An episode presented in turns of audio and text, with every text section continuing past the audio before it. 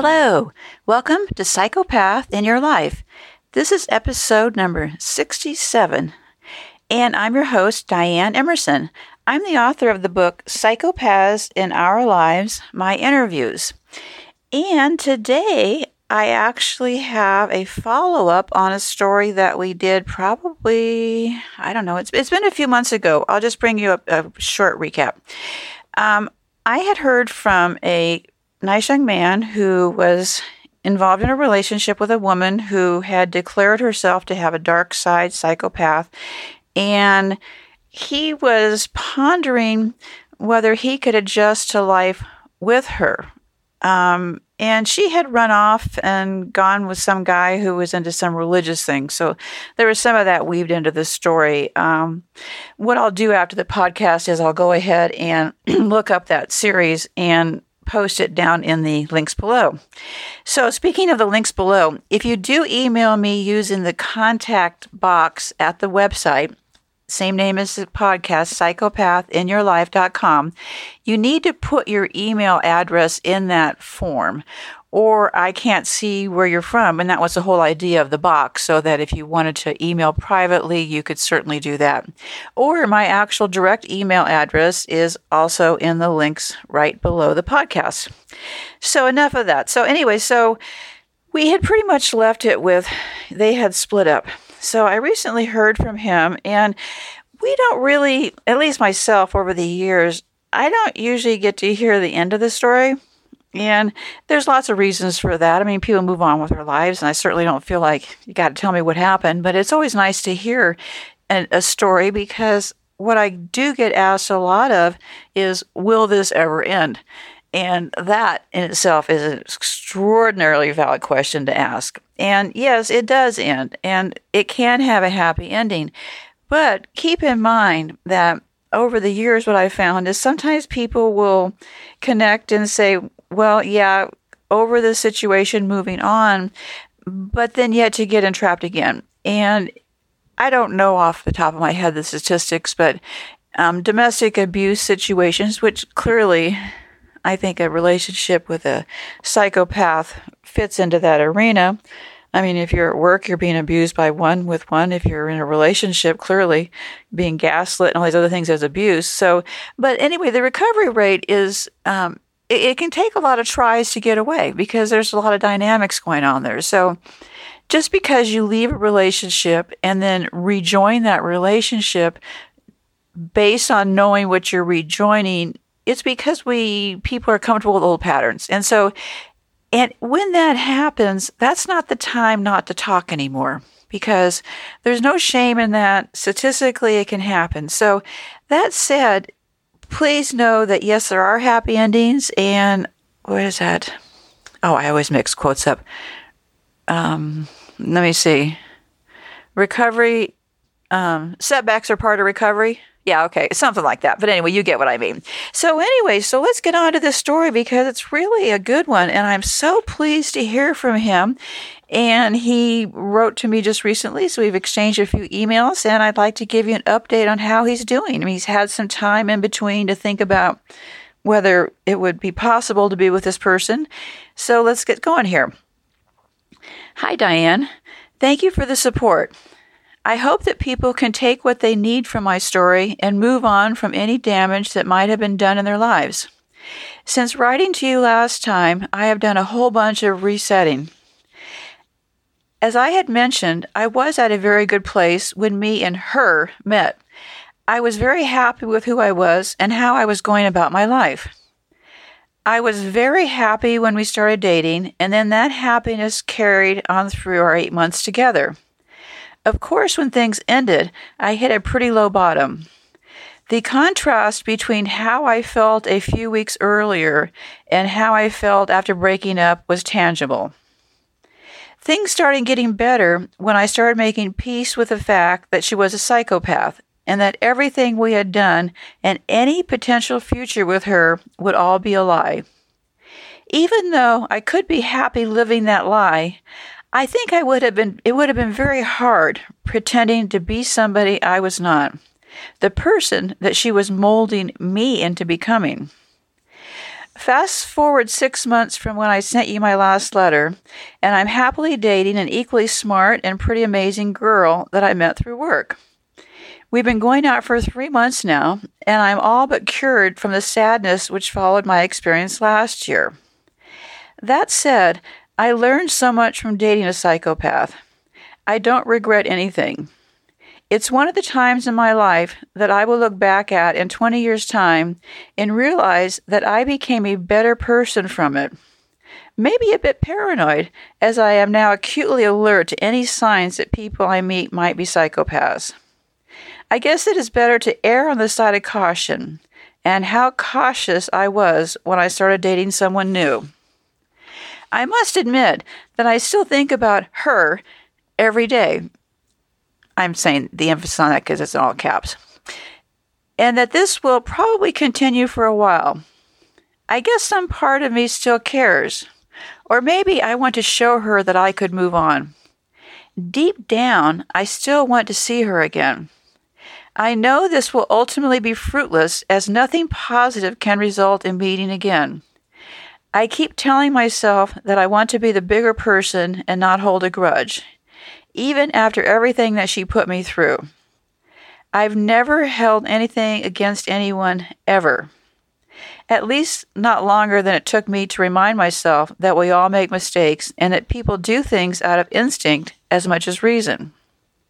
I promised myself that I would stop worrying about it if things and getting angry at people. I know this opens me up to being taken advantage of. Right now, though, my goal is to be happy. It's worked well so far. I was pretty happy when I started dating the new girl, and that has snowballed into a very solid relationship. I'll keep you updated. Bye for now, Sam. Hi, Sam. Thanks for the update. I rarely have the opportunity to hear the rest of the story. I'm really glad to hear from you. I actually felt like I had been a bit harsh with you when I was reading our emails again. I guess not because you seem to be on the road. Not because you seem to be on the road. What do I remember that? Well, anyways, I think it is a natural after. I think it's natural after an experience like you have gone through to be suspicious of people. If you didn't know me, one would get the idea I'm downright paranoid. LOL. I am very cautious. I am not so sure that you would have ended up happy, but I do agree that she would have been molding you, and really that would be awful down the road at least what I would guess. I think it is very healthy to live without regrets. We all learn and grow as time goes on. Clinging on to the past will only keep us stuck. Sometimes life just goes in a new and unexpected way when we can let, let off the gas a bit and observe things around us with a fresh look. My only concern would be fond memories of the past, which are shaded. It is the human mind at work, and can be both a blessing and a curse. If we gloss over things, they are likely to appear again. Do you think it might be, be because of the chemical reaction a person gets in a relationship that keeps bringing the good times back to mind and blocking out the bad? I am very interested.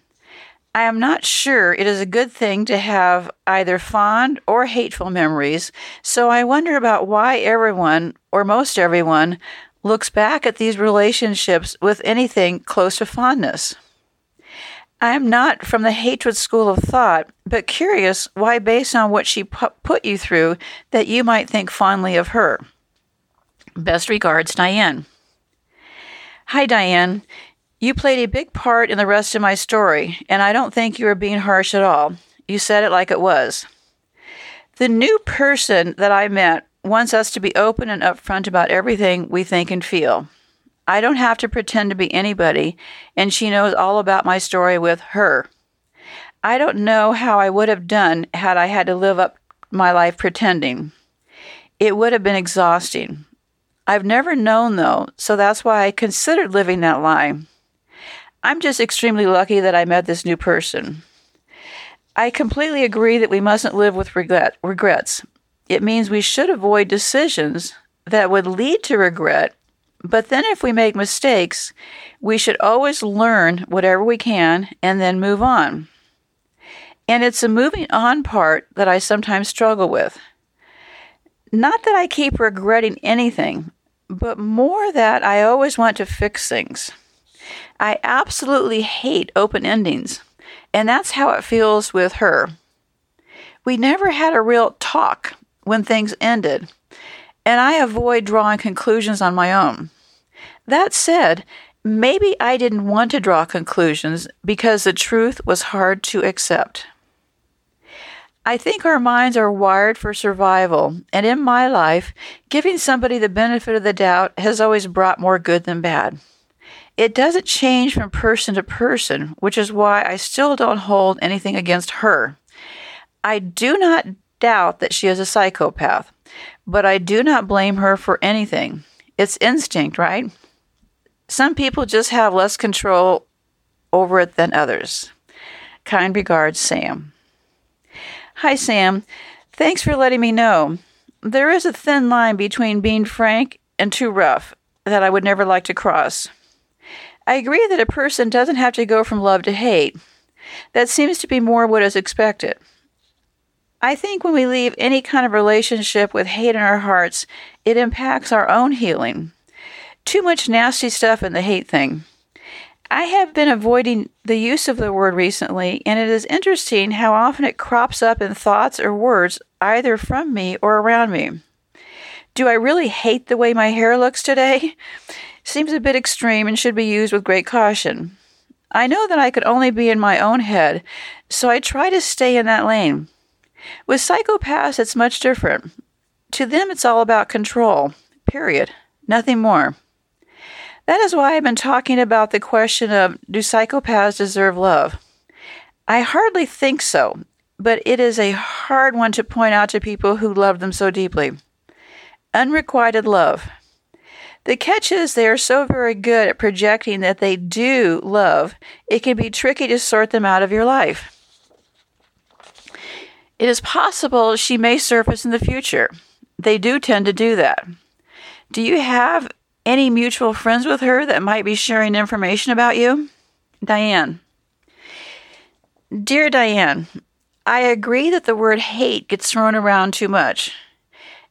And it's the same with a lot of words love, amazing, perfect, etc. There aren't enough words to describe the feelings we are having during and after a relationship with a psychopath. I think this is one of the reasons that it is so hard for people to express their feelings about it. To fully express the emotion to an outsider, we are required, required to go through the whole story. This is often too difficult, which lead to the victim, which leads to the victim to internalizing everything. I guess the more empathetic someone is, the more levels of emotion they have, and the more detailed their description of events must be for them to feel that they're communicating effectively. As for love and whether or not psychopaths deserve it, as my pastor once said, love thy neighbor, but sometimes love them from a distance. I like that quote. As for her, I have a feeling that she might reappear someday. We do not have any recent mutual friends. She also didn't share much with many people other than her immediate family. So, no long standing close personal friends. None that I know of, anyway. Do you think I should just flat ignore any future contact? I have no idea, to be honest. Kind regards, Sam. Hello, Sam. I really like the quote from your pastor. Very true. I think the word ghosting helps for me with some people. I may not like a lot of things, but that doesn't mean I'm going to invest my energy into a big deal over something that will never work in any case. Why get into all that? Sometimes it is just as simple as keeping your distance and thinking of your own safety and sanity. I would guess that yes, in fact, she may emerge in the future.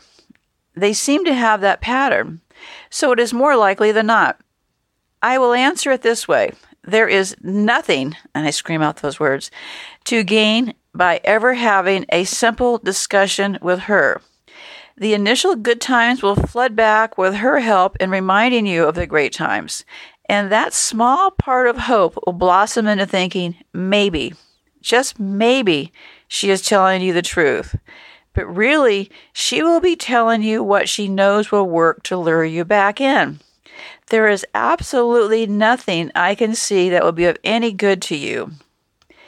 Even one of the psychopaths in my book made the same comment. It happens all the time that the victims get entangled again and again. It's your choice to have healthy relationships. And if that is your choice, then do not answer or even speak to her, ever. Here is the risk you run with, even you might view as a simple conversation. She knows where you are vulnerable and will act very nicely in the beginning, but you will be left with a shattered heart. You deserve so much more than her. She was just your tuition to learn about psychopaths, but it is up to you, with your knowledge, to rebuff them. You know it will never turn out well. Why sign up for more pain? Best regards, Diane. So that sums up our conversation, and um, I think that there's some very um, interesting observations that he Sam has made in this email as far as the entanglement and um, the psychopath in my book. I think he says something like when we were talking about um, getting back into relationships, and what he said was something along the lines of. Well, oh yeah, I know what he was doing. He was analyzing some comments, and he said, "Well, the first mistake that she made was picking up the phone." And actually, there's a, a bit of truth, a lot of truth and bluntness to that. Um, they know if you pick up that phone that that's that's the first thing. They know if you answer that text or whatever people communicate with these days. But in any case, they usually don't give up, and it's about control. So the minute they sense you're doing better, they just may reappear. So it's always better in life to have a plan. Like, what would you do if the psychopath in your life showed up? What would your plan be? um, you don't want to just be frozen and caught off guard because until you set up the boundaries of even having a plan, things will, you know, just happen as they happen. So let's keep chatting. And the, all the links that you need for contact, etc., are down below. Just scroll on down. And until next week, be safe out there. Goodbye for now.